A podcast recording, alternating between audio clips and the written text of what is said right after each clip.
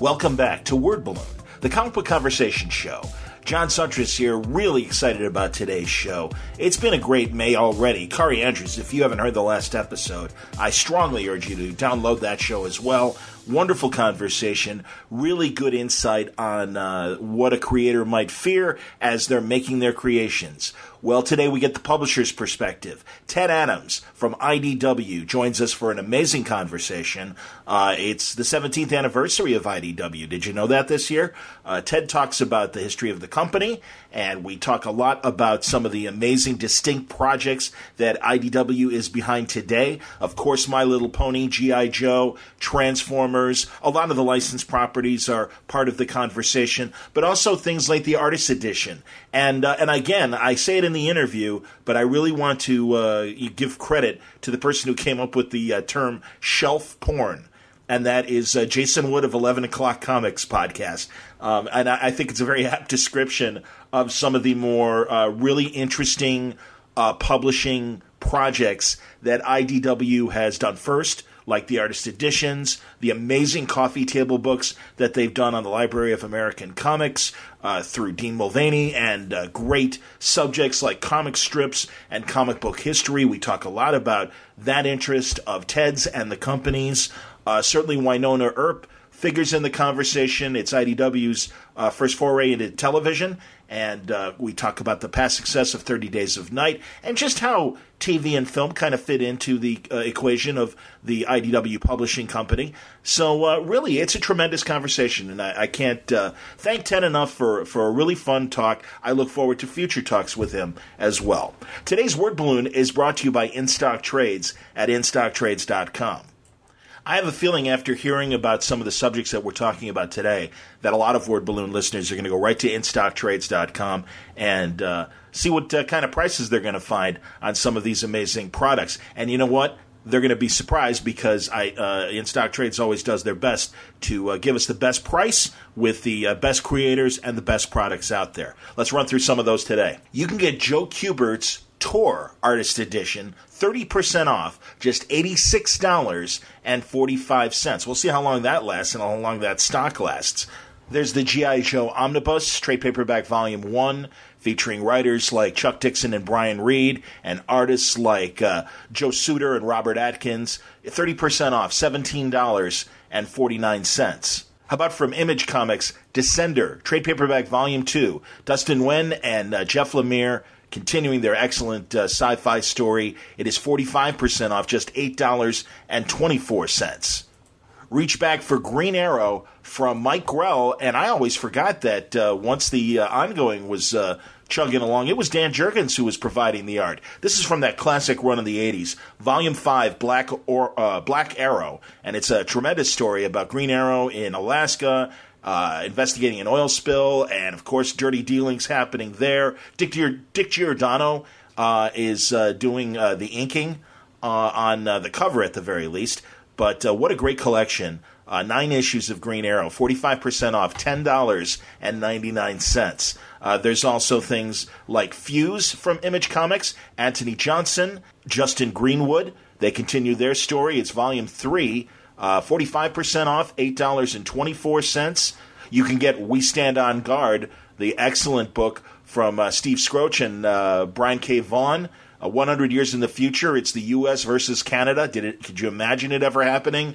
Well, they do a great job of presenting it. It's uh, 45% off, $13.74 all coming from instocktrades.com. There are more deals. I'll tell you more about those on the other side of the interview, but uh, check them out for yourself. Great at savings. If you order $50 or more, you receive free shipping. Our good friends at InStockTrades.com. Okay, enough of me selling.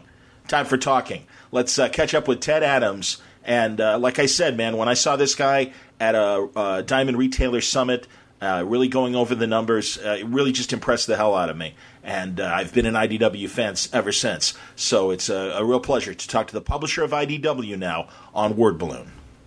Very excited to welcome Ted Adams, the CEO of IDW Publishing and uh, the CEO of IDW Media Holdings, to Word Balloon. Welcome, Ted.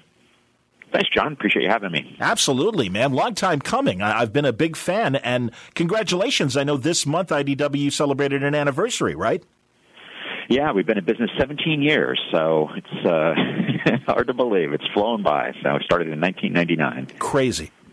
I know. I know some of the first uh, things that I was aware of that IDW was doing was, uh, and I'm I'm going to probably get it wrong, but I remember 30 Days of Night and Metal Gear Solid, and I know that was probably a couple years into your guys' incarnation, right?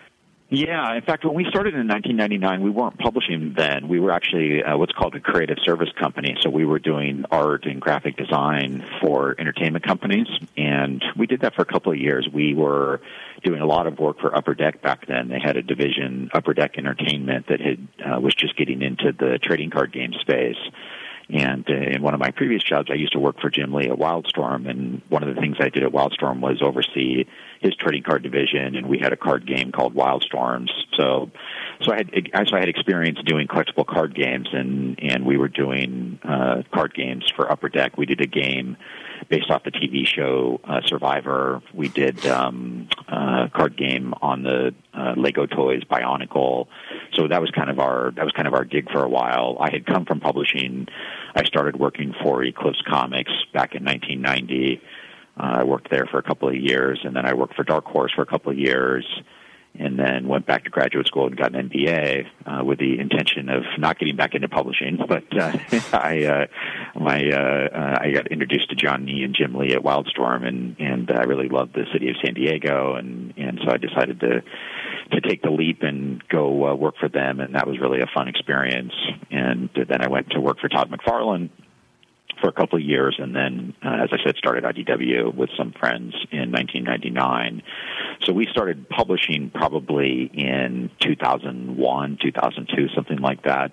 And you're right, 30 Days a Night was our first uh, our first comic book, and was uh, initially not all that successful as a comic. But we this is back a long time ago before Hollywood was optioning every movie uh, or every comic book under the sun, and we got an option for 30 Days of Night with Sam Raimi, who was extremely hot at the time because of the first Spider-Man movie, and that really became uh, a big calling card for us. So when the collected edition of 30 Days of Night came out, it was the number one selling graphic novel of the month, and you know we were we we had maybe published a grand total of eight things at that point. so to have the have the number one book for the month was a, a pretty astonishing feat, and uh, and it really you know really set us on the path uh, to to where we are today. Unbelievable, man! Steve Niles and Ben Templesmith. That book was you know yeah. just revelatory. And I mean, really, congratulations on on you know that's that's what the ambition is. It always seemed like back then. Uh, covering you know comics and everything was for the smaller publishers to get you know a big deal like that, which obviously then would would mean I'm assuming you know resources to obviously expand and do more. Yeah, we were, you know, we were unique because we had our core business that really was funding publishing. So, getting the, the the money, you know, the option money on a on a deal like that, even, and we had a pretty good deal, but it wasn't all that substantial in the form of being able to fund a publishing company. Okay. We really funded it from our creative service business. So, it was doing, you know, those collectible card games for Upper Deck. We did. um we were very early in the creative development of a company called Whiz Kids, and they had a property, Mage Knight. It was the first collectible miniature game that had a dial on the bottom where you could use that to keep score. Sure. And that uh, we did all the all the character design for the first year or two of that. We actually designed the logo for both Whiz Kids and Mage Knight. Um, so we were, you know, we were pretty actively involved in the gaming community. We also did a lot of strategy guides back then. So we were doing and again, this is you know a million years ago, so it was back in the days when when you know you'd need a strategy guide to use to learn how to play the games because the internet wasn't as set up the way it is today. You know, you wouldn't just now. I assume kids just watch YouTube videos to see how the how to get uh, through the through the levels. But back in those days, strategy guides were a big business, and we uh, we had a deal with Brady Games where we did maps for uh, just a number of their games, all their Nintendo, um, uh, the, the, I forget the system, but whatever the Nintendo system that was out back then, we did all the strategy guides for that. So, so it was really that side of the business that really funded publishing uh, for a number of years, and then probably in around 2004, 2005, when we picked up the Transformers license that was when the company really shifted from being a creative service business into a publishing business. And then when you fast forward to today, to 2016, we're you know we're 99% a publishing business and 1% a creative service business. Tell me about uh, going after licenses versus uh, homegrown, you know, ideas and, and, and that philosophy. Yeah, it was. You know, it, we in the early days of IDW, and I think even to a large extent still today, we we we were doing things that were of interest to us. So Steve Niles was an old friend of mine, uh, all the way back to Eclipse, and um, Ash Wood, who did the covers for Thirty Days of Night, was a was a friend of mine um, who's become one of my best friends over the last 17 years. But um, you know, really it was it was trying to find things that were of interest to us. And so when we did 30 Days of Night, I thought, well, maybe you know nobody's really done comics based off TV shows for a long time. Maybe there's an opportunity there. I really liked the TV show CSI, and mm-hmm. so something that you know I just I thought it was a fun show. And I had a relationship with CBS because, uh, as I mentioned before, I had designed the Survivor trading card game. So, you know, I knew the licensing people there, and, and I just went to them and said, "Hey, you know, what do you think about doing a comic on CSI, you know, I said, I know it's a little, it's a little out there, but uh, you know, what do you think? And uh, they just loved it. So we, you know, we got the rights, and then uh, we hired Max Allan Collins, who's just a terrific mystery writer. So we hired him to do uh, the stories, and they were all new stories. So they were new CSI cases. And then uh, Gabe Rodriguez uh, was the regular artist on those books, and Gabe uh, has worked his entire career for IDW, uh, most uh, most famously on Locke and Key. Uh, mm-hmm. But he's done, you know, he's done a number of projects for us, uh, probably a dozen projects for us over the 17 years or 15 years. Um, and then on CSI, what we did with it was fun. So we had Max Allan Collins writing it, and then CSI, the TV show, they the the premise always was is that they would shoot. Um, the the uh, the live stuff where they were investigating the cases one way, and then they would flash back as they were doing the forensic stuff and shoot it in this kind of through a filter to look kind of different. Yep. So we had Ash Wood who was doing the filtered versions of the forensic portion. So Gabe Rodriguez did the regular stuff, and then Ash Wood did the forensic stuff. Um, so yeah, so the comics, you know, I'm, I thought they turned out pretty nice and ended up just selling extremely well. I mean, they were they were out of the gate um, very commercially successful for us, and that kind of set the direction. So we, uh, you know, we kind of we we really look at even what we do today, all these many years later. You know, in large measure, it's it's creator-owned comics and then licensed comics is kind of the core of our publishing, and then we stack on top of that things like Library of American Comics, where Dean Mullaney collects classic American comic strips. Oh yeah, we have Yoe um, Yoe books, where um, Craig Yoe and his wife Clizia go through and they do um, these really cool um, looks, you know, deep looks at comic books and comic book creators. Everything from Popeye to um, Walt Kelly, uh, which Craig just got a nomination, an Eisner nomination for. Yep. Um, so we have those books, and then we also have some prose books that we do. And then, of course, we now own Top Shelf, so we have their line of books as well. Absolutely, we also have our uh, yeah. our artist edition line, where we uh, we were the pioneers for that format. And then at the other end of the spectrum, we have a format called the Microcomic Fun Pack, where we do comics that are a little bit bigger than a trading card size, and they come packed like a trading card, so they're in a pack, and they come with things like tattoos and sticker sheets and posters and the reason we do that is is that those comics are sold at mass in the trading card section. So if you go to Target or Toys R Us, you'll find our our fun packs in that section. So, um, but really the history, the roots of the company go back all the way to 30 Days of Night and CSI, creator own book and licensed book. I loved uh, the CSI books, and in fact, it was one of the reasons why, as a reader, I came back to comics because they looked so modern and different, and it was just wow, I don't remember comics looking like this. And yeah. also having a writer like Max Collins, I, I know I'm a, I'm a big fan of his comic books and his novels. Uh, so uh, that was that was quite a quite a grab as well. I'm I am curious about these micro comics. How are they doing? They do great. Uh, you know, they uh, we launched them. I guess it's probably going on a couple of years now. Our first one was a My Little Pony mm-hmm. um, uh, fun pack, and then since then we've done them for uh, Turtles movie, Transformers movie. We've done the Avengers, and uh, we're in market right now with Star Wars. Uh, in the uh, through last holiday season, we did uh, Star Wars. Um, what I think of as the first Star Wars movie, which uh, anybody who's not as old as me thinks is the fourth Star Wars movie, which is The New Hope. Um, so we did uh, fun packs for that that did really well for us. Cool. And then we're just about to ship uh, fun packs based on Empire Strikes Back. So uh, it's a really, yeah, it's a really, you know, for us, we just uh, one of the things that I'm passionate about is introducing new readers to comics, and so the fun packs really help us accomplish that goal because they're they're just getting into the hands of kids who don't see comics otherwise because they're Sure. right in that impulse section where the kids are buying, and so um, we we do particularly well during the holiday season because there's such a natural stocking stuffer. Um, and then uh, Easter is another big uh, another big holiday for us that we do well with. So the fun packs have been great, and we're going to continue to do. It's not the kind of thing that you can do a new one every month, but we do. Um, you know, like I said, we do we ramp up for the holidays. Sure. And really try to target uh, um, the kids' properties. So we're doing another pony fun pack. I think here in uh, for summer we'll have a new uh, a new pony fun pack out, which would be nice.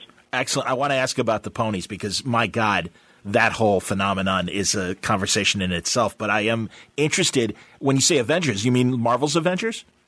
Yeah, yeah, we licensed Okay. Marvel's Avengers. Yeah, It's interesting. It's interesting because it really seems like those and the artist editions you guys do, those uh, those comic book histories and comic strip histories, that there are all these other uh, license holders that you would think they would generate their own product.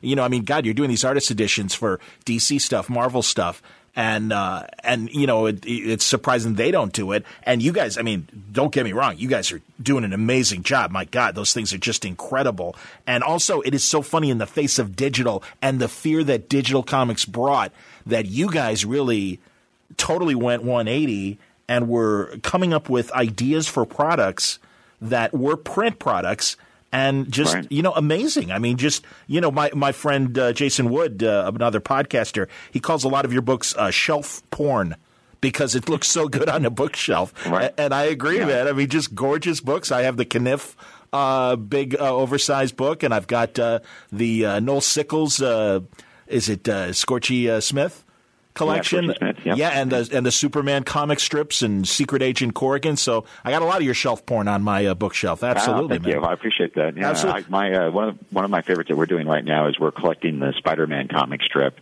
Wow. Uh, in you know in the in the way that uh, Library of American Comics does strips, and so it's yeah, I, I'd love. I just the, you know publishing Spider-Man is well, first of all awesome, but you know, I love that uh, material and because it's uh, it's Romita Senior art, so it's Yes. really you know it's, it's great stuff. It's written by Stan Lee, so those strips uh, I just love those strips. I remember so, when know, they- I, I appreciate that. You know, it's like we um, one of the things that we decided when we first started the company is that we were going to compete on uh, in we were going to do a few things. We we weren't going to do superheroes because Marvel and DC do that. We Sure. weren't going to create a superhero universe that you know that that that they do that they do it better than anybody else. Um, so what we thought we could do is really compete on uh, print quality. So doing print production in a way that publishers, at least comic book publishers, weren't doing back then. So things like foil and emboss and you know stuff that's become more common today because we've been doing it and people have started to follow us. But really putting attention on paper stock.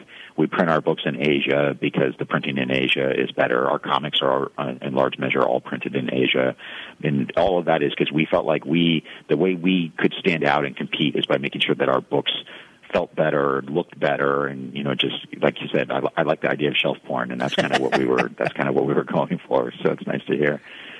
It's honestly, it's amazing. And does it surprise you that you know? I mean, were you were you surprised that Marvel and DC weren't thinking along those lines in terms of that kind of format? To to, I mean, you know, DC had its has its absolute edition, and Marvel puts Yeah. out its omnibuses and and all. I, I don't know what the plural omnibuy, but you know, it's Yeah. it, it's it's really no, as you say, because beyond beyond the Yeah, content think it's, you know, itself, the, um, it's yeah, I mean, everything they you guys know, They certainly do. A, yeah, I, I love Marvel's um, Marvel Masterworks, for Sure. example. I, um, I I think I'm one of the few people who I collect Marvel. The Marvel Masterworks are available in a limited edition where they've numbered them sequentially from one, and they just came out with number 231. Crazy. And so I've been I've been collecting those for I don't know how long, probably 20 years, I guess. Okay. And I don't have them all because I did miss I did miss a few uh, along the way, and they do become will become become prohibitively expensive I when bet. you miss them. But Yeah. uh, I probably have out of the, the out of the 231 that have come out, I probably have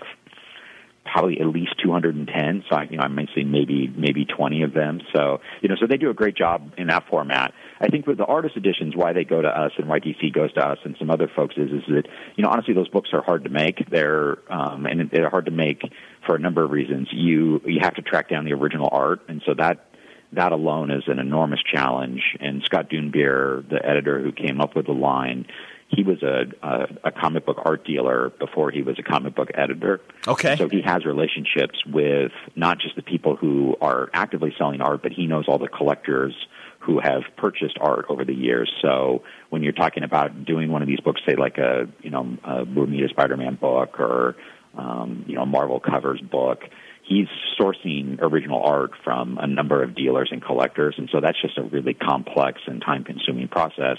He or um, one of the other folks at IDW actually pretty regularly flies to people with a scanner and goes and scans art at their you know their house or at a hotel. Wow! Um, so it's it's com- it's a really complex product to make from the editorial side, and then the printing side is also complex. So it's not you know they're not easy books to get manufactured, and so I think that for you know for Marvel and DC, they know that we do it, we do it well. Um, and I think that that's probably what drives them to to give us those rights. Uh, it also, uh, you know, we we have long term relationships with, um, you know, pretty much everybody in the industry. I've you know, I've been doing this for 27 years, so there's not not too many senior people that I don't that I don't know, sure. um, at least to say hi to, and many of who are are good friends. Like I said, I worked for Jim Lee. Uh, at uh, Wildstorm before before uh, he sold to DC, so you know I know Jim very well. Um, I know um, you know Dan Buckley and and uh, David Gabriel at Marvel, and so you know it's it's uh, you know it's I think it's it's a combination of they know we're going to do it. It's easier for them to let us do it and just cash checks from us. And unfortunately, the books have done well, so those checks are are usually uh, have a have the appropriate number of zeros to keep them happy. And and so I think it's that. And then and then also you know they they have personal relationships with me and Scott Dunbier and Greg Goldstein and some of the other folks that are that are here at IDW. I, I'm looking forward to uh, Al Williamson's uh, Empire Strikes Back. Me too. I actually am hoping. It's funny you say that because we. Uh, I'm hoping we're going to get our advance copy of that book this week. So it's oh wow, the best part of being the CEO and publisher is I get the books anywhere between six to eight weeks before they, you know, before they're in stores. So I'm fingers crossed that that one's going to going to cross my desk this week. So I'm anxious to see that one, and then the other one that's uh, imminent. Well, there's two more that are imminent that that I'm anxious to see. One is uh, Kirby's Thor. So yeah, we're doing uh, Marvel Marvel Kirby for the first time. We've done some Kirby with DC, some of his New God stuff, mm-hmm. um, and uh, we did uh, Mister Miracle as well, which was kind of part of that New Gods line. And uh, and but this will be our first Marvel uh, Kirby with the Thor book, so that's going to be amazing. And then we're doing a DC uh, Best of the War Comics Artist Edition, wow. which includes Alex Toth and Joe Kubert and and Robert Kanigher stories, and so that's. Uh, that's also one that that one's a little further out. I think it's probably I think we're we're going to press on that one here in the next week or two. So that one probably I'll see an advance copy a couple of weeks after that. But that's that's a book that I'm really anxious to see. So I, I love those old war stories, and and Toth is a is a huge favorite of mine. Dean Mullaney through Library of American Comics did his Toth biography in three volumes that we mm-hmm. published, and yes, um, that uh, those books are uh, some of my favorite things that we've published. I know it's always on my list to get Dean in for an interview, and I'm to have to talk to uh, Steve Scott and make sure that I arrange that. Oh, you should. Yeah, Dean. I, and Dean. Yeah, I mean, he. You know, he he knows uh, the the the history of Amer- the American comic strip inside and out. He would be. He's definitely an interesting guy to talk to. He knows the stories of all those classic creators, and and uh, I mean, he's just an amazing resource. And you know, the, if, for me, it's been nice. We started. I worked for Dean at Eclipse. Uh, it was my first job in comics, and so I worked for him back in 1990. Wow. And then he and I kind of lost touch, and I I went to a there was an art exhibit up in L.A. for comic strips, and I went up there and I was just blown away. I'd always grown up loving comic strips, and I had Bill Blackbeard's um, uh, Smithsonian History of Comic Strips when I was a kid, and you know it's one of those books that I had that's just tattered. The spine is all bent because I, I just read it. I just read that book over and over and over. And so when I went up and, and went to this art exhibit, it kind of rekindled my love for comic strips, and I started thinking about it. And Fantagraphics at the time had just started doing um, uh, Peanuts, and it was doing well for them. And so I thought, you know, maybe I'll see if I can get the rights to Dick Tracy and, and do the same thing for Dick Tracy like Fantagraphics is doing for Peanuts. So we did. I got the rights, and then we were a very small company, and so I actually was doing myself the retouching in Photoshop on the comic strips. Wow. And so I was going in, like on the weekends, I would go in and try and fix the strips. And so we published a couple of books, and they were, you know, they're they, they look like a guy who shouldn't be doing Photoshop doing them, but. um but uh, it, it caused Dean Mullaney, who I kind of lost touch with. He he reached out to me and he said, "Hey, I saw you're doing um, Dick Tracy, I really, I really want to get back into the business, and I've always wanted to do a line that reprints classic American comic strips. What do you think about me taking over Dick Tracy? And I was like, oh, thank God, somebody, somebody who knows what they're doing to come in here and and do this, you know, do this right. And so he he started with the third volume of Dick Tracy, and uh, you know, he fixed, he made it, he just made it better in every way. He he made the books bigger, and he did the he did the retouching much better than I could do. Um, he did the editorial material better. I mean, he just he just made the books better, and then that's what led to the creation of Library of American Comics and the you know 125 books that we've done together since then. Everything from Little Orphan Annie to Bloom County to like I mentioned Spider Man. We're doing a bunch of Disney strips right now, including Donald Duck. Uh, we've done all of Terry and the Pirates, Rip Kirby. Mm-hmm. Uh, I mean, you know, the list goes on and on. It's really, really, truly uh, some of the, you know, not some of, it's really the best uh, American comics, uh, American comic strips of all time. So it's really that that to me, if there's one part of the sort of legacy of IDW, that's a that's certainly important to me and and it's important to Dean as well because he and I both want you know we we both want to have those books be available for future generations so Absolutely. you know for the for the kid that's you know 10 today like I was 10 back then with Bill Blackbeard's book that you know they have this amazing resource where if they fall in love with the medium they can you know they can really learn a lot about it Agreed, and and that's the thing, and not only kids but adults as well. Chris Samnee, yeah. I know, pores over those uh, Rip Kirby's and some of those yeah. other great books. I mean, because they are they're just incredible, and just the format and, and how these guys, you know, Caniff was able to with Steve Canyon and Terry and the Pirates just tell these great stories within yeah. you know twelve weeks or whatever,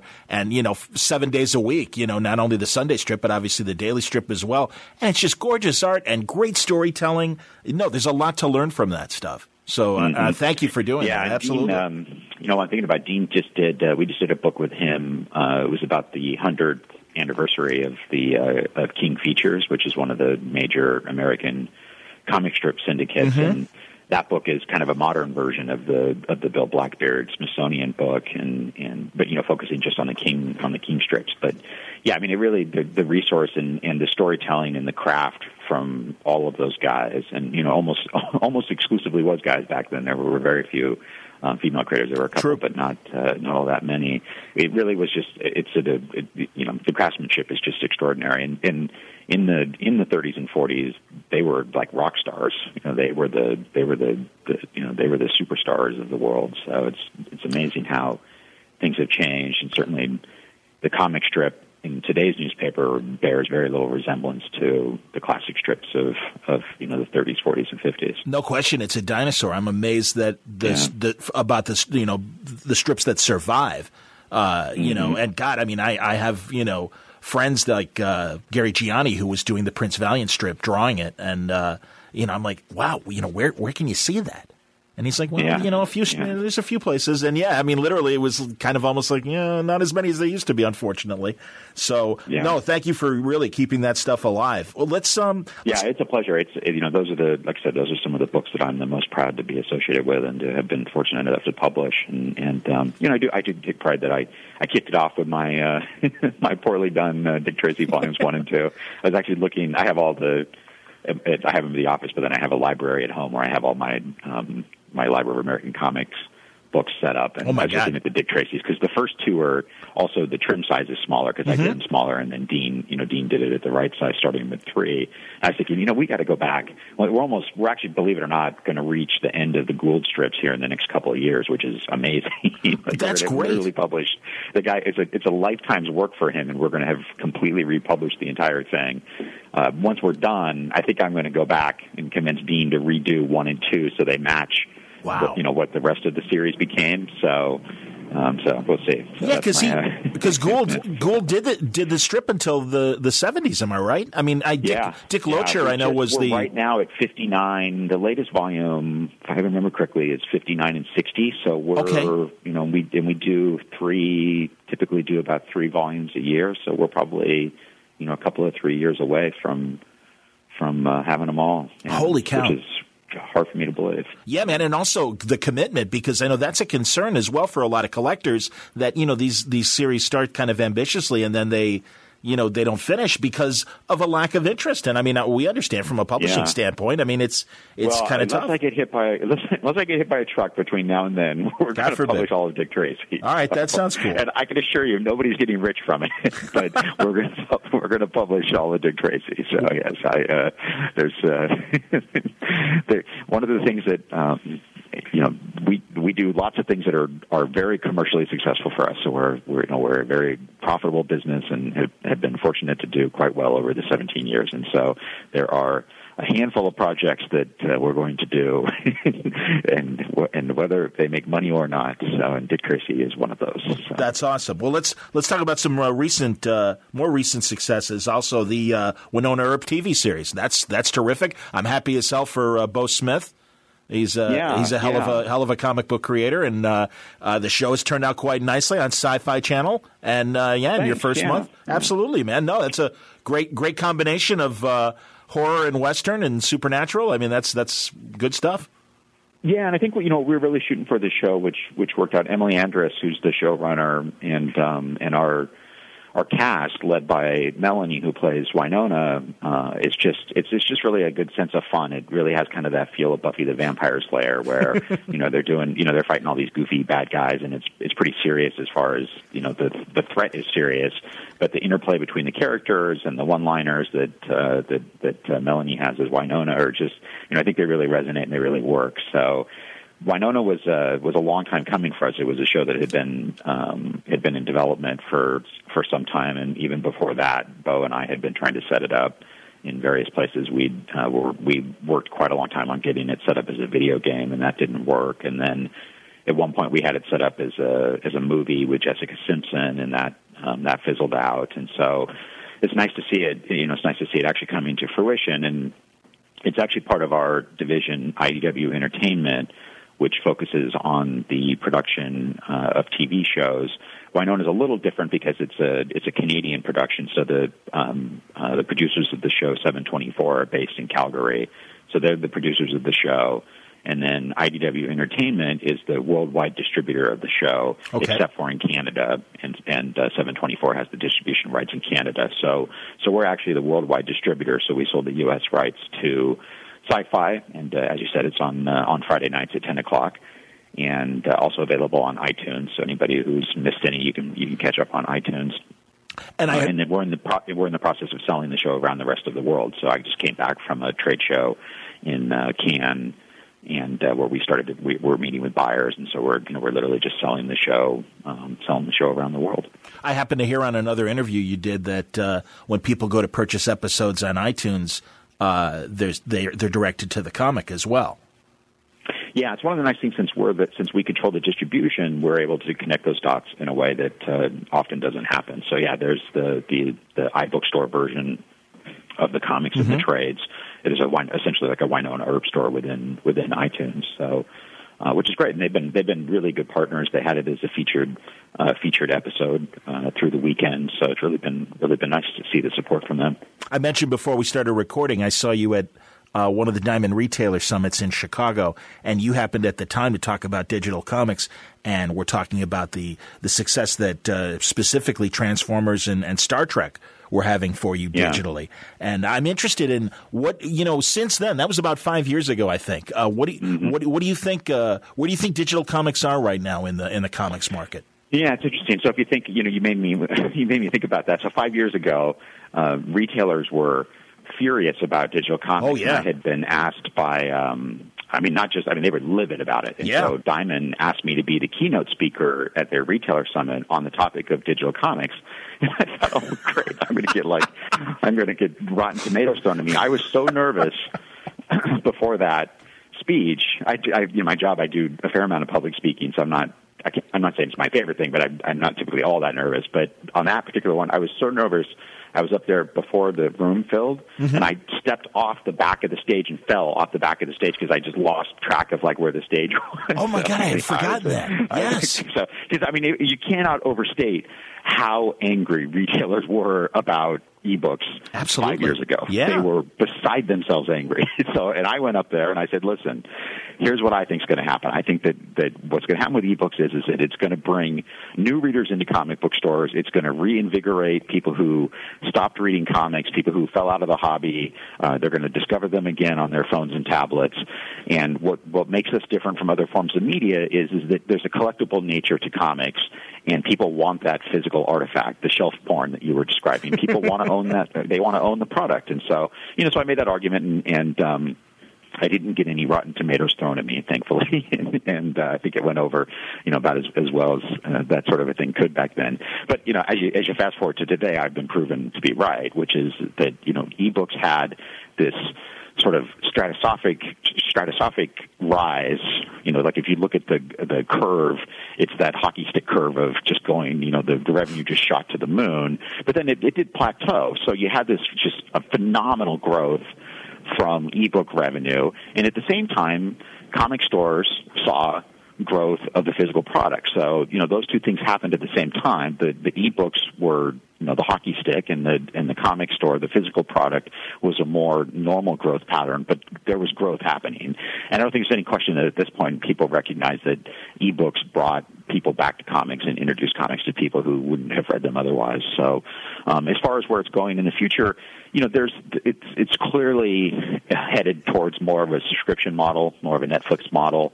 You know, there's um, Scribd has that, uh, and we're part of Scribd, so you Mm-hmm. can you know you can subscribe to Scribd and and consume some of our content that way. So I think Marvel's had their subscription model for a long time. Mm-hmm. So I think that that that kind of Netflix subscription model is is where we're going to go. I do think that there's a, an opportunity for uh, bigger viewing of comics, and we're part of Madefire. And Madefire is actually uh, available on Apple TV, so you can download the Madefire app and read comics on your TV. And it, and at first blush, you, you think, oh well, that's not going to be that's going to look terrible. But I would encourage anybody who has an Apple TV, if you haven't, download the Madefire app and check out, in particular, our My Little Pony comics on your TV, and they will blow you away. The the because the comics are all colored on computers, they're all done at this crazy high resolution, that, you know, that even the best printers can't match. Understood. And so when you watch, when you look at our My Little Pony comics on Apple TV, it's just a phenomenal reading experience. And then uh, Madefire has put in some sound effects and things around it, and they've really, you know, they've really structured it in a fun way so that the so that the fades and the slides and things really work. So, um, so I do think that there's that audience. While it's not there yet, um, I do think that that audience is going to grow, and that's going to be a potential way to reach new, you know, new readers uh, again. So. Um, that's that's going to be a big thing. I also think that we will will eventually see comics available on the, the game platforms. Uh, you know, so for Xbox One and PlayStation, um, and you know, I'm hopeful that that'll happen this year. Because again, it, the reading experience on TV is is an interesting one. So um, anyhow, so you know, I think that in you know, I think we've we've sort of seen, like I said, the plateau of of the crazy growth that happened through, particularly through uh, iTunes and through iOS. Um, so I'm not sure that that you know that was not a sustainable growth pattern, but it's become a nice, very nice, solid business for all of us that publish comics. I think now it's going to be looking at new things, subscriptions, TVs, and then whatever other new devices, virtual reality as a whole you know the Oculus Rift and all these new Yeah. uh, devices. That's a whole new opportunity uh, to interact with comics in a different way as well. So you know IDW will always be at the forefront of that. We're we're very quick to adopt uh, new technology and new platforms and and be on as many devices as we possibly can.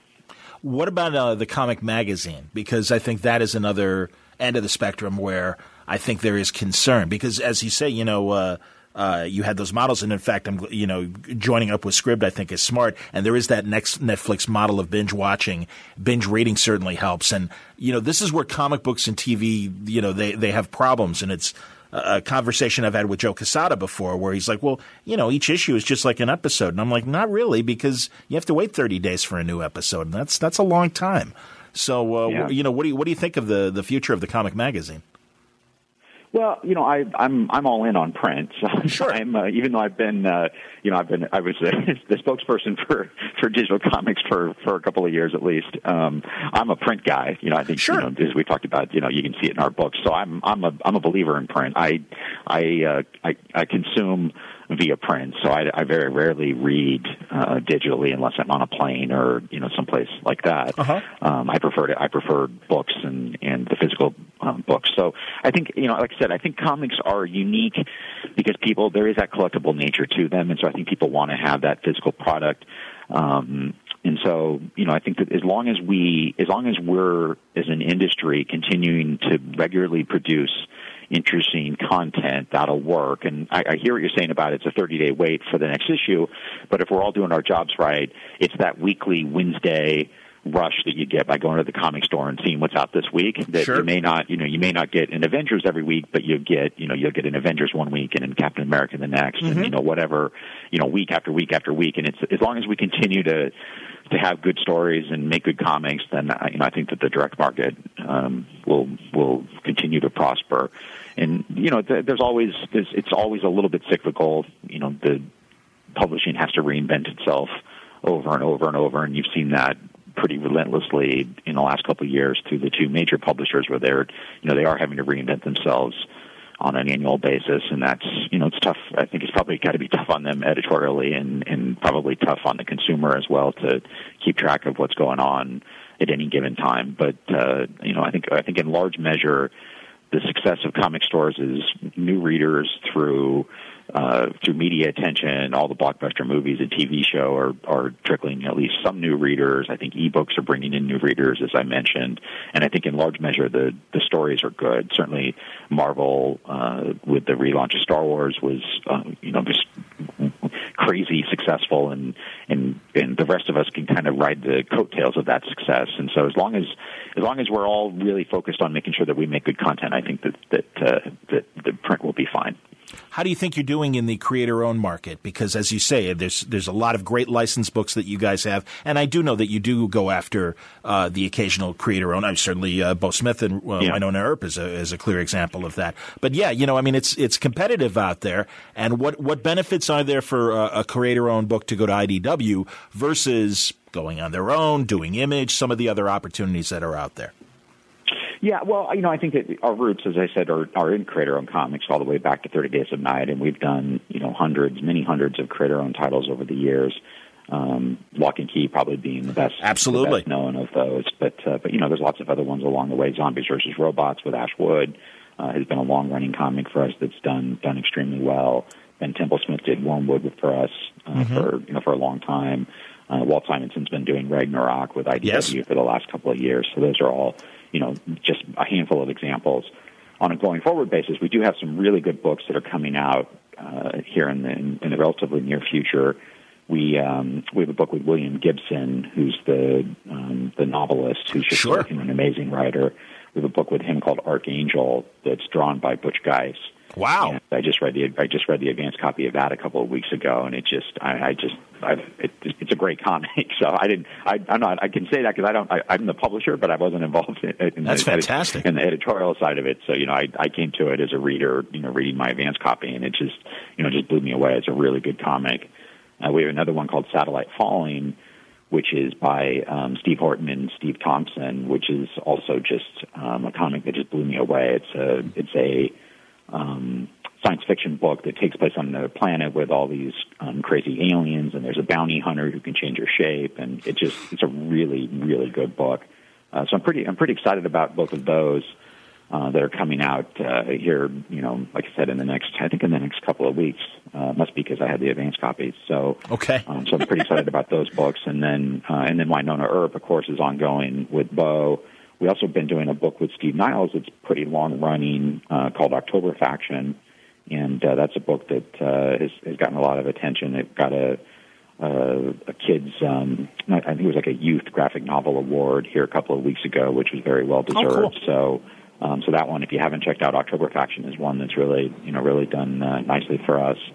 Um, we've also been reprinting Sam Kieth's The Maxx for the last couple of years. Outstanding. And, um, doing that with new coloring. So yeah, so I mean, we're always in the, you know, we're always in the creator-owned game, and and um, we're not going to do uh, you know, it's not going it's, there's always going to be that balance at IDW between creator owned and licensed books. And I think that that's kind of what the market expects from us. And then, like I said, we stack on all the other, the other lines next to it. Um, I mean, if you think about uh, Top Shelf as an example, which is um, you know um, is a hundred. Yes, talk about that, please. Yes. Yeah. So we have uh, the new uh, volume of March, March Book Three, which is the autobiography of Congressman John Lewis. Yes. Uh, and he and he writes those with Andrew Aydin, and they're illustrated by Nate Powell. Uh, you know, just unbelievably powerful works and and that are extremely successful. Uh, the congressman is out on a very regular basis, getting major media press for those books and and speaking about the books. So they do extremely well. And that, uh, like I said, the third volume comes out this summer. It's scheduled to come out in July. So that's a book that I'm very anxious to read and, and uh, looking forward to. So uh, we're also uh, have been doing some new editions of Eddie Campbell's work. So we're oh, wow. have been reprinting his uh, Bacchus comics and Mm-hmm. really nice hardcovers. We did Alec, uh, his Alec comics, and a really nice hardcover. And then we're doing a slipcover set that those will all go into. So um, those are books uh, that I'm, I'm anxious uh, anxious to reread myself. So and Bacchus really hasn't been collected in the way that we're doing it. So it's it's really it, you know really is the opportunity for people to see to see those comics that probably uh, for a lot of people they didn't get a chance to see them before. Why did Top Shelf make sense for IDW? Well, I think mostly because we, you know, we really admired their publishing schedule, and you know, their the books that they make are just beautiful. They, Yes, indeed. You know, Chris Staros is and is is a you know just a great publisher. Chris Agreed. Ross, who's been the designer for a long time, is just an amazing designer. And then Leigh Walton, who does their their marketing and PR, uh, is just you know he's he's terrific and did an amazing job with the March books. So Chris approached us because he was kind of looking for for a way to to change things with how he was working, and it really just mm-hmm. fit in nicely with us. While we have a lot of different things that we do, we weren't really, you know, I kind of look at Top Shelf as kind of a literary graphic novel publisher, and Indeed. we weren't really. We've, we've done some things like that over the years, but we never really have had a focus on it, and so it's been nice to nice to be able to do that, and and you know, from their perspective, it allowed them to become capitalized in a way where they could um, not have to spend so much time worrying about the back office parts of publishing, so they don't have to worry about royalties and and you know making sure that they're going to have money to pay the printing bills and those kinds of things. Sure. that's that's the that's the stuff that we do. E- Uh, BEA is coming up, the Book Expo America, and it's coming to Chicago. And I know you're coming Yeah. uh, uh, for that. And I would imagine that, that Top Shelf uh, figures into uh, whatever uh, presentations. You know, what do you guys do? I don't even know what, uh, other than obviously having a booth and being available uh, Yeah. for you know for stores. Yeah, so BEA is BEA is kind of a weird animal. It's you know it, it's um, it's leftover from the old days of publishing, where you know where people were writing orders and you know that that sort of thing that doesn't exist in today's world where everything of course is done you know electronically. But uh it's it's like any kind of a trade show. It's just a chance for people to get together and catch up. And we will have our our sales rep there. So she'll be meeting with buyers from you know all the major all the major places that you would expect. And she'll be meeting with independent bookstores and libraries. And so there will be there will be some selling there. Not not writing orders but you know giving information on upcoming upcoming products. We do have a couple of um, things that we're doing uh, galleys, essentially little advance copies for. We're going to have Berkeley Breathed there,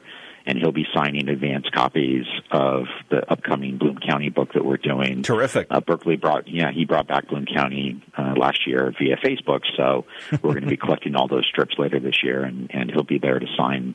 Uh, to sign the galleys for uh, for uh, book buyers and librarians, so we'll have that there.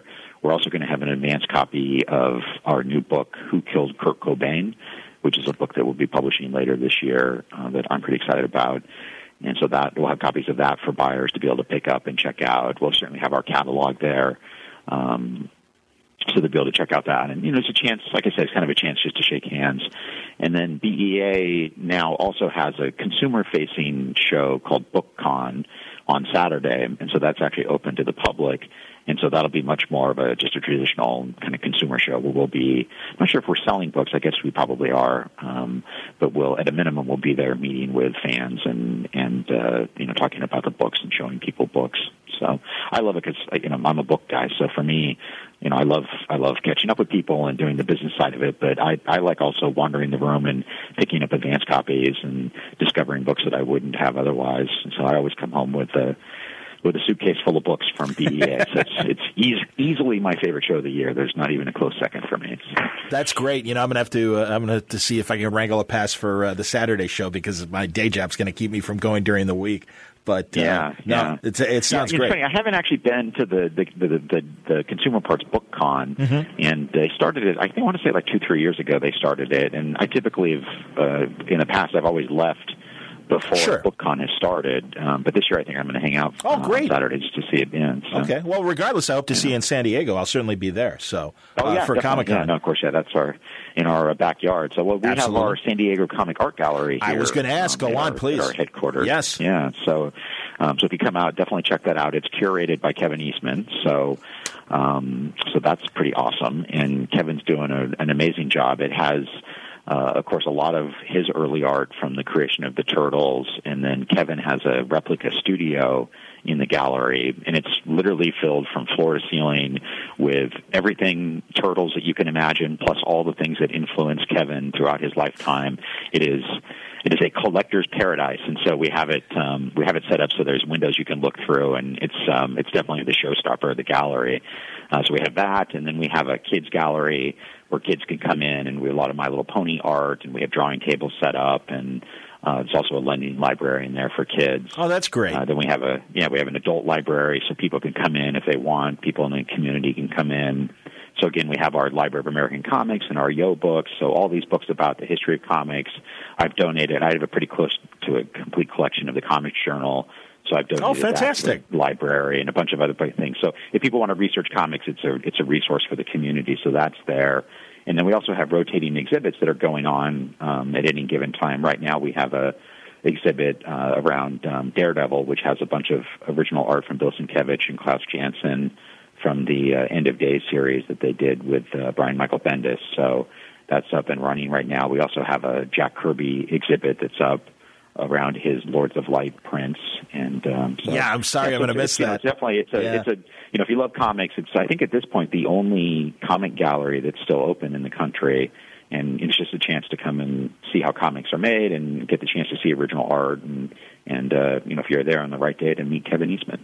That's excellent. I remember when it opened last year, uh, uh, right before Comic Con, and uh, yeah, I was uh, I was talking about it with, uh, and now I'm blanking, uh, Chris Ro- Chris Robertson's uh, wife that uh, I know does work Oh, yeah. Allison, yeah. Allison, Allison Baker, of course, Allison Baker. Yeah. Yeah. So yeah, an no, it, integral part of the IDW team. She's I- um, she is. I, I keep telling people she is.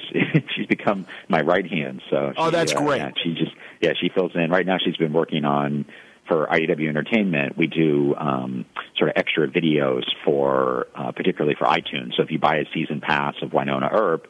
You get these extra behind the scene videos for each episode, and Allison's background is actually in um, editing and, Mm-hmm. and directing, and so she's been cutting all those together for us and just doing a great job. So yeah. I'm not surprised, and uh, I'm I'm well aware of her uh, her background, and yeah, I think that's great, and only makes me uh, want to get the bonus stuff when the uh, when the DVD is available for Wynonna Earp. I'll uh, I'll have to get Yeah, yeah, they're fun. She's really she's really done a nice job with them. She was up in Calgary for quite a while, and uh, you know, working with the cast and the crew, and so she's uh, yeah, it's been been great. She's been like I said, she's a she's an integral part of the team. Whenever there's something, well, she helped set up all of our new offices and the gallery, so that was her project about a year ago. We have a games division, a board game division uh, that's uh, really taken off for us, and she helped with the logistics of that because we went from in the comics business, you, if- you distribute your books through Diamond, um, you really end up having just one customer. So because Diamond is exclusive for comics, and then we've chosen to use Diamond for books. So logistics is relatively easy. You know, product comes in from Asia and then goes to Diamond's warehouses. Well, the games business is completely different. There's I don't even know how many 20 plus different distributors, and so instead of just shipping product to one place, all of a sudden we're shipping it to you know a couple of dozen places. And so she helped set up the logistics for for all of that when we got the games division up and running. So yeah, like I said, she's um, she is uh she's an important part of IDW. That's very cool. I wanted to ask about this uh, Revolution Creative Summit that you had recently. I know there's a big announcement coming in terms of what the Revolution event uh, will be. But uh, what can you tell us about uh, the summit that happened? Well, I can't tell you much about the details because it is still uh, top secret, and we are uh, we're embargoed. I think now until uh, June second, as far as when we're going to make the official announcement. Okay. But uh, what I can tell you is that it was the first time that we brought in writers from all over the country. So we had um, five or six writers here uh, they were here for a couple of days, and they uh, they worked with our editorial team on brainstorming up. Obviously, we took this idea from what Marvel uh, has been doing for a long time, mm-hmm. uh, so we wanted to see if we could what kind of results we could get from putting you know some really good writers in a room together and and uh, seeing what would come out of that. And and uh, it turned out great. I mean, it just you know they seen I think they had fun um, you know, San Diego and April is never a bad place to be. So, you know, true. Particularly if you're coming from uh, from uh, East Coast or the Midwest. So, uh, so I think that you know, I think they enjoyed being here. Uh, in the the part of San Diego that we're in is a lot of fun. It's very much like a campus feel. So, um, so hopefully they had a good time, and I know that we're we're really happy with the results of the writers' room, and and uh, so stay tuned to June second, and you'll find out uh, what we're uh, what we're up to. I know the suspects. I've got a list of suspects. I don't know if you'll let me uh, re- reveal them or not. Cullen Bunn, Christos Gage, Brandon Easton, yep. Aubrey Sitterson, and Mairghread Scott among them. Yeah, yeah, that's uh, that's it. And they were meeting with uh, Chris Ryall, cool, uh, who's our editor in chief and chief creative officer, and then John Barber, who's one of our senior editors, and David Hedgecock, who's our uh, I think his title is managing editor. So, um, yeah, it was uh, it was a pretty heavy heavy couple of days. I kept poking my head in and or walking by and and uh, checking out what they were up to. So, I think uh, I think we're going to have some fun comics that come out of that summit. That's excellent, and I know a bunch of your licenses come from Hasbro, and there's been buzz. And and Ted, uh, you you can uh, confirm or deny. I understand, but I feel compelled to ask the question because I know they're putting together at Hasbro cinematically uh, some of these uh, properties together. We're hearing about uh, GI Joe and Mask and. Rom and you know some of these things, yeah. and I can't help but notice that a lot of them are published by IDW. So yeah, all I can say about that is I, I read this. I, all I can say is I read the same uh, release that you did, and uh, I thought I thought to myself, Michael Chabon and Brian K. Vaughan. That's yeah, awesome. Yeah, no kidding. so I want to see those movies. So I that's you cool. Know, you know as much as I do, but that's uh, you know I, I read that release and thought, wow, that's uh, that's amazing. I wish I could you know I wish I could get those guys to write comics for us. So I'm a huge I'm, you know, I'm a huge fan of both those guys. I, I think I've read. I, I I would be surprised if I haven't read every single thing both of those guys have written. So the fact that they're working on Hasbro on a big, you know, on a big cinematic universe is great. I can't, I can't, I don't know that I'd be hard pressed to find two people who would be better for that job than those two guys. So, um, so kudos, kudos to Hasbro. I wish I could say I had anything to do with it, but I had nothing to do with it. So, well, well, tell me about your guys' relationship with Hasbro because it really seems like sure. the GI Joe books in particular. I have to admit, I, I don't. I, I, don't know. I was too old for Transformers. I was too busy trying to get dates when Transformers were, were happening. But G.I. Joe, I really have enjoyed, God, all the work that the writers and the artists have been doing. And it really seems like a bit more adult in the presentation yeah. than what we were getting in, in previous incarnations. So was that something that IDW, you know, kind of suggested to Hasbro uh, when when the license yeah, opportunity I mean, first came know, up? We work really closely with them, obviously, and, and we've been in, we've been a, a, licensee for ten years, so it's yeah. been a full decade. And uh, Michael Kelly, who runs publishing for Hasbro, um, is just a you know unbelievably smart guy. He's worked in publishing for a long time, so he and he really understands comics, and we've been working with him for a long time. So he you know he really gets it, and he you know so he's the he's the voice of publishing at Hasbro, and and so when you see us doing things like that, he's always integrally involved in in all the decision making. And I think one of the nice things is is that with the Hasbro relationship is is that we've really come to a point where the books are really good. And so if you if you like Transformers, you know you're going to love those books. The you know the writing that James Roberts does and Mike Reed does and mm-hmm. that John does, just really good.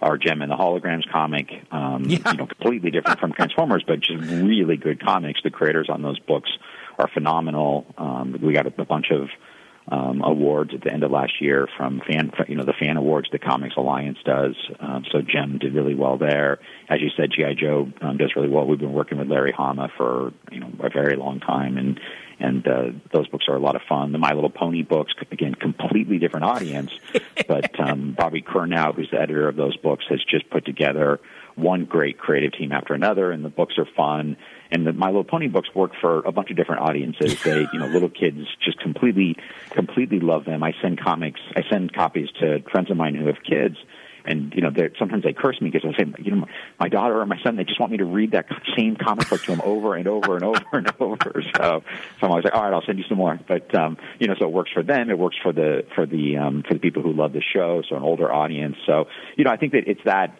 it's it, with Hasbro. There's just this this really big level of trust, and so you know, Michael Kelly knows us. He trusts us and you know he's been a he's just been a uh, you know a tremendous advocate for us and and I think that really shows in the quality of the books and if you look at you know even something like Transformers versus GI Joe that we do with Tom Scioli mm-hmm. Mm-hmm. I mean that's not typically what you would think of as a as a licensed book it's you know it's got a it, you know it, it very much is feels more like a creator owned book because Tom has such a unique vision indeed. you know working with John Barber on it. And and so but that kind of a book you wouldn't you know you wouldn't see that from any other licensors but it's that that ability and willingness of Michael to take that creative risk which turns into a comic that's been you know very commercially successful for us but just as importantly really just become beloved and you know very critically acclaimed and the fans just you know the fans can't get enough of it. And congratulations on the Star Trek license too because as a longtime Trek fan it's great to see original stories that are both set not only in the cinematic universe but yeah. I mean, everything that uh, John Byrne does for you guys, and really, God, oh, thank yeah. yeah, thank God that you know John Byrne has a place that uh, welcomes his original ideas as well. Uh, but yeah. Uh, but both his original ideas and his Star Trek stuff has has really been a joy, and also Mike Johnson and, and the rest of the uh, the Star Trek team. The the adaptation of Harlan Ellison's original uh, City on the Edge of Forever was so beautiful. J.K. Woodward, a great artist that yeah. uh, that always comes to play and, and manages to capture the television series, but but still, you know, uh, again with the writing, we get these new original stories. Great stuff, man, on Star Trek. Thanks, yeah, I appreciate it. I actually bought a I bought a page of uh, J.K.'s art from that. Uh, it's hanging outside my office. I uh, I'm a I'm an enormous Harlan Ellison fan, so I, uh, I've I have been fortunate to publish him a couple of times. We did uh, Phoenix Without Ashes.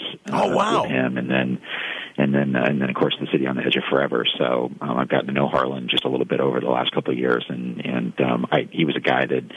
I grew up reading, and he really influenced the way I see the world. You know, he, uh, it was Harlan Ellison, Hunter Thompson were kind of the writers that uh, kind of opened my eyes on how to look at the world in a different way. Very, very different, obviously, very different um, writers, and you know, very different way of looking at the world. But uh, you know that kind of questioning authority and yeah, two and, rebels uh, though. Not you know, yeah, yeah, d- definitely. Oh yeah, no, I you know I I, I like the rebels. So yeah, so being able to publish Harlan has been uh, been a joy. And then of course I published Hunter Thompson um, last year. We did an adaptation of Fear and Loathing in yeah. Las Vegas by Troy Little, and uh, so. I, am publishing all my heroes eventually. So. That's cool. Is is art from uh, Fear and Loathing? Is it at the gallery? It is, yeah. We have an exhibit for that as well, and uh, I also bought some art from that from my personal collections. Outstanding. uh, yeah, those are a couple of my passion projects. I have, and as we're speaking, I have a John Byrne. Uh, John Byrne did a Popeye cover for us, and oh, uh, I have great. that original art in my office as well. Yeah, so, yeah. I love. I mean, I you know, I grew up. I grew up in the um, 70s and 80s, and so John Byrne was for me was the artist. You know, back in those days when he sure. when, when he was doing the X Men with Chris Claremont, those were those were kind of the sweet spot for me of comics. The whole Dark Phoenix and that whole run was really what uh, what kept me into comics for for a long time. So to be John's publisher um, is great. I have to say I, I don't have a whole lot to do with John, or really nothing to do with John. He um, his relationship was with Chris Ryall. Okay, and they you know they just they just uh, have a you know just a, a great relationship, and I'm just very proud to be publishing anything that John wants to do. You know, he he knows he has a, a home here for as long as he wants it another great passion project that you guys put out is um, Darwyn Cooke's uh, adaptations yeah. of the Parker yeah. novels, and I, wait, you know, are, are, we getting more? Is is are more coming? I hope so. Yeah, you know, we uh, we're certainly here to publish them. You know, when uh, when Darwyn wants to do them, we have the rights to do some more. So uh, fingers crossed, we'll see some more there. I uh, and I agree with you. I, you know, I love those books. I uh, that was another author that I read. You know, Don Westlake yeah. writing as Richard Stark and and and um, creating that character. I just I love those books. And so Scott Dunbier, when he first came to work for IDW, he had uh, been Darwyn's editor on, I think, on the Spirit and some other things at DC. And so we went up to LA to meet with Darwyn because he, he had something he wanted to pitch us. and when he said, "Oh, I, I want to do adaptations of the Parker novels," I about fell over. I was like, "Oh my gosh, I, I yes, let's do that." That's great. So uh, so we went and got the rights, and then Darwyn, you know, Darwyn did what Darwyn does, which is make nearly perfect comic books, and uh, and you know they they're they're amazing. I mean, I, they're, those are books that I you know I adore. As a as a fellow know. as a fellow fan, then maybe you agree. Isn't it a shame when they try to uh, modernize Parker? Or, uh, yeah, I yeah, you know? I don't think it works at all. I, yeah, no, exactly. I mean, if you're going to do things like that, you've got to do it. Period. It only works. Yeah. Period. Um, no question. You know, they're doing a TV show um, uh, on Parker, and I'm not sure oh, if boy. it's period or not. And uh, but if it's not, I agree with you. I, don't, I just it, there are certain characters that just don't work when you yeah. bring him in. You know, you bring him to modern times. It's just he's such a product of his time, and you know, it just it just it, it doesn't work. You, that whole um, you know that sexist sort of yes. mindset, yeah. and it's just it's just part of what those books are. And you know nobody's saying that that's that that's the way the world should be. of course be. Not. Just, no, no. You know they are they are a product of their time. Exactly. And, you know, and so it's just uh, there's a character Travis McGee uh, by John MacDonald. John MacDonald certainly. Um, yeah, and so I you know I love those books as well, and I've tried to chase down those rights for. Oh wow! Oh my God, that'd be great. They're, I yeah, they're. I, I've been unsuccessful in in uh, getting them, but that's another one where you know you have to do it. Period. You, you yes. can't you know you can't bring Travis McGee into modern times. It just doesn't work. So.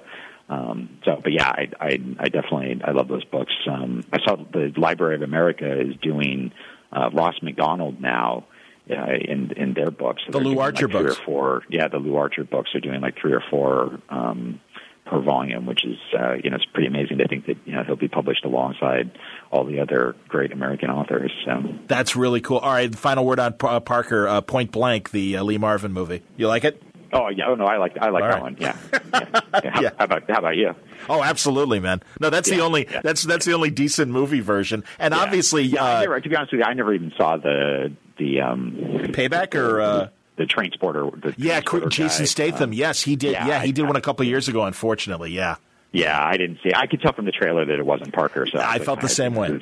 Yeah, Yep. yeah. So I never saw that one. All right, we'll I saw get- the Mel Gibson one. You know, I, the Mel Gibson one. I- You know, it, it, it it's not Parker. I don't think it's it's not a terribly bad thriller. Payback, yes, Parker. I agree with you. No, and I know, and it's so funny because the Parker fans like, well, Payback is okay, but it's it's just not Parker. And you know, if Right. people who see it first, are like, oh, it's such a great movie, and have you seen the director's cut? And it's like, yes, and yes, but it's not Parker, and trust us. And that's why, no, you hand him Darwyn Cooke, and it's like, no, this is Parker. So there, you know, Yeah, a hundred percent. Yeah, I mean, right, Darwyn. You know, like I said, he, I don't think Darwyn's capable of doing anything that's not a perfect comic. I I just got a copy of the DC book that's you know the sort of the retrospective of his career, and it's got a bunch of stories, a bunch of them that I hadn't seen, and you know, they're just one brilliant story after another in every kind of genre you can imagine. Yes, so, yeah. You know, he's. I mean, I there's.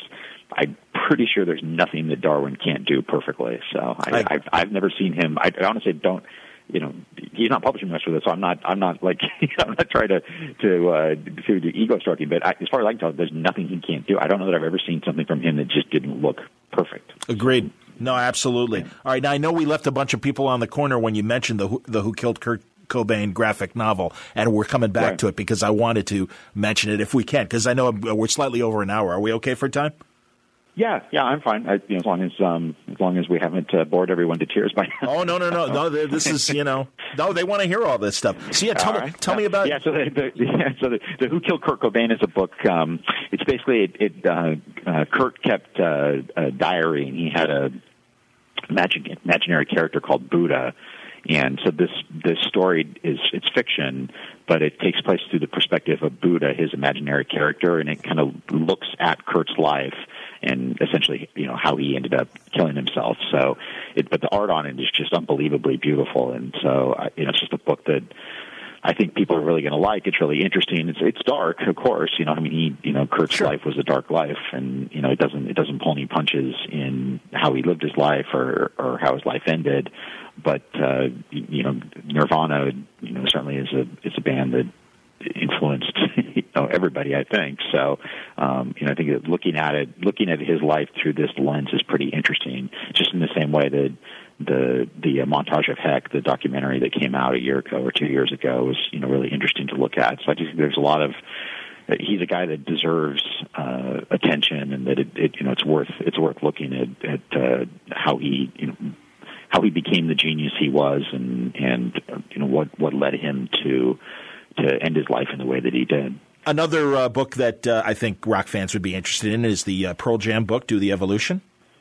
Yeah, that's an interesting one. I I worked for Todd McFarlane um, a million years ago, and when I was working for him, uh, Terry Fitzgerald, who ran his entertainment company, Terry and I worked in L.A.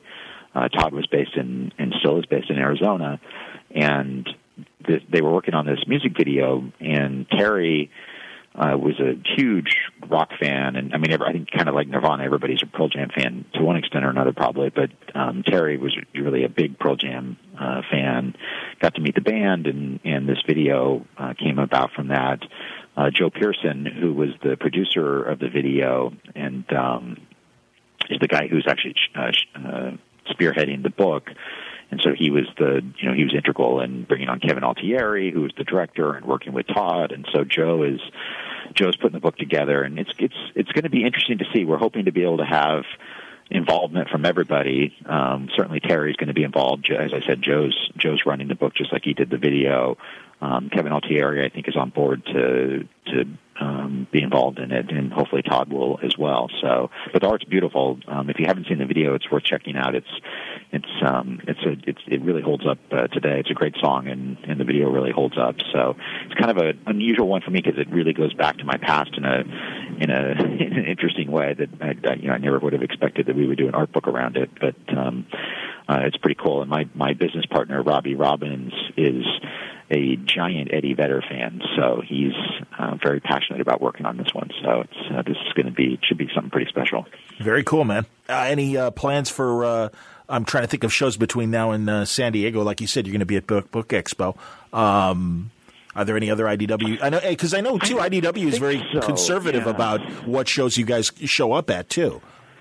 yeah. about what shows you guys show up at too. Yeah, we do the big ones. We do uh, WonderCon, Emerald City, Mm-hmm. San Diego, New York, and then we we've done you know we have done some of the smaller cons uh, here and there. Uh, we did we did quite a few cons last year.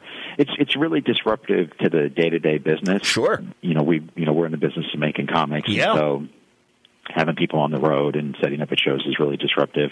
Uh, but we, you know, we do we do a, a fair number of shows. We also do a lot of trade shows, of course. There's licensing show and, and Book Expo, like we talked about.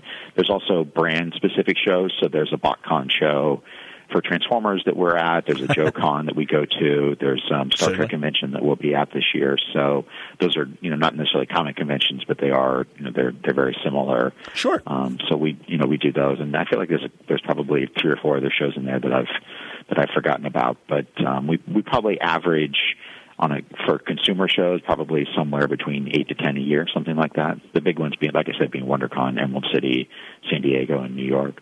Do you feel like, uh, as we wrap up, do you feel like uh, we are you are uh, achieving getting new readers and, and that you're bringing people into comic books? Because as you say, I mean, you've got these licensed properties and you do show up at their shows and stuff. So do you feel like uh, those kinds of initiatives, the micro comics and things like that, do you think we, you are converting uh, people to be new readers of comics? Yeah, I, I know we are um, because I hear it from retailers, from direct market retailers who are, you know, they're the they're the face of the industry for all of us, and so I do go to I still go to the summits, the retailer summits that Diamond puts on, and the Comics Pro summit. So you know, I know we are. You know, that's uh, there's no question that uh, the content, My Little Pony, in particular. You know, since since Pony has become successful and kids comics are all the rage right now, you know, if you go back and you look at when we when we first started publishing My Little Pony, kids comics were not all that popular. Right. And, you know, most people didn't think that, they, you know, people were wondering what we were doing. And, uh, and the book, of course, became just a phenomenon and wildly successful for us. It was, uh, the first issue, I think, was, was a million copy seller for us through its various formats. And so, I mean, it's, you know, it's, so yes, we, there's no question that we brought, we have brought new readers into comic stores. If you go into comic stores and you see the kids sections that exist today, you know, and you talk to the retailers, m- much of that, or in most cases, that's on the back of My Little Pony. I- no pun intended. I understand. I remember Katie Cook uh, talking about how well the first issue uh, sold. It. She was at one convention and she's like, "I kicked the X Men's ass." Being the uh, Yeah, being the writer exactly, of yeah. My Little Pony, so and I was very Yeah, proud of her. absolutely. No, that's Yeah, cool, man. Good stuff. Well, Ted, seriously, I really appreciate you talking and uh, and thank you. I, I think uh, we all appreciated the look uh, behind the scenes at IDW and uh, keep up the good work uh, from the shelf porn to the uh, micro comics, big and small.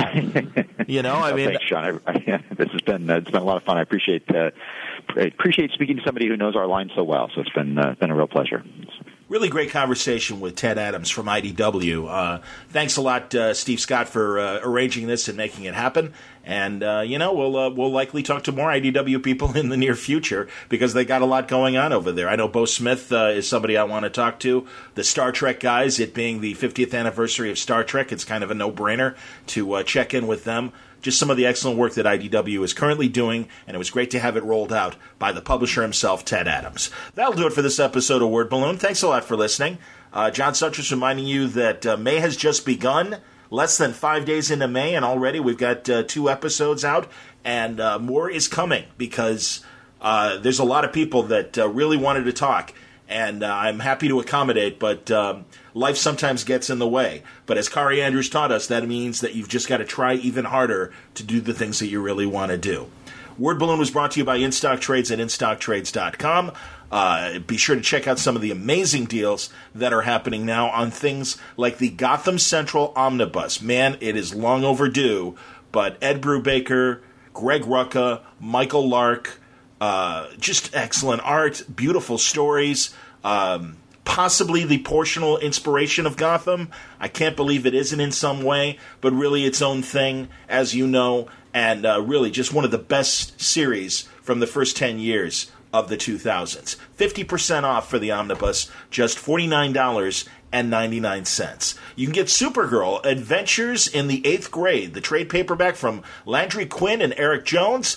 Uh, really great stuff. 50% off, $6.49. You can get Avengers, Iron Man, the trade paperback of Force Works from uh, Dan Abnett and Andy Lanning, and uh, great art from Tom Tenney. Uh, but uh, an excellent run. It is 45% off, just $23.19. You can get This Damned Band, Paul Cornell, tremendous series from Dark Horse. Paul Cornell and Tony Parker, really great stuff. Uh, 42% off, just $10.43. There's also Rai, the uh, deluxe edition hardcover, volume one from Valiant.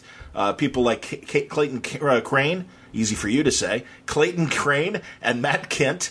Uh, tremendous volume one.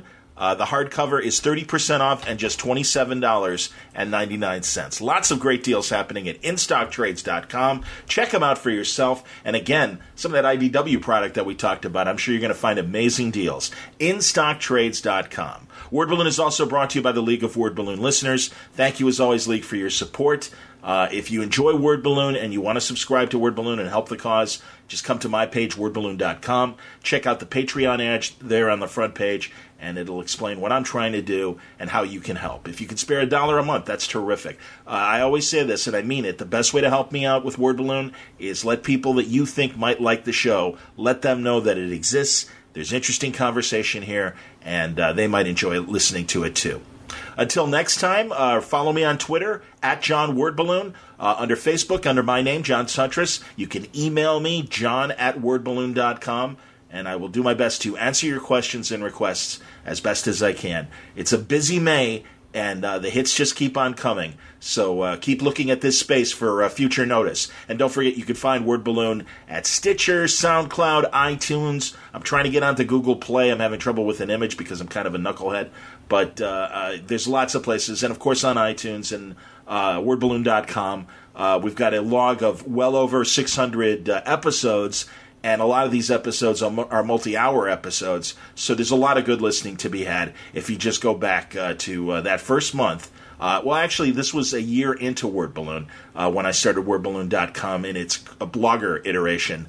So um, uh, the the site and actually Word Balloon go back to uh, May of 2005. In fact, May 10th. Um, I'll do my best to have an interview and an episode up on on May 10th. It might be tough. It's going to be a tough weekend weekend coming up. But uh, if not, certainly at the beginning of next week, a brand new episode of Word Balloon to keep the hits up, just keep coming. So uh, thanks for listening. Stick around, more fun stuff coming, specifically this month. Lots of really neat people that I'm looking forward to talking with and having you listen in. Word Balloon is a copyright feature of Shaky Productions, copyright 2016.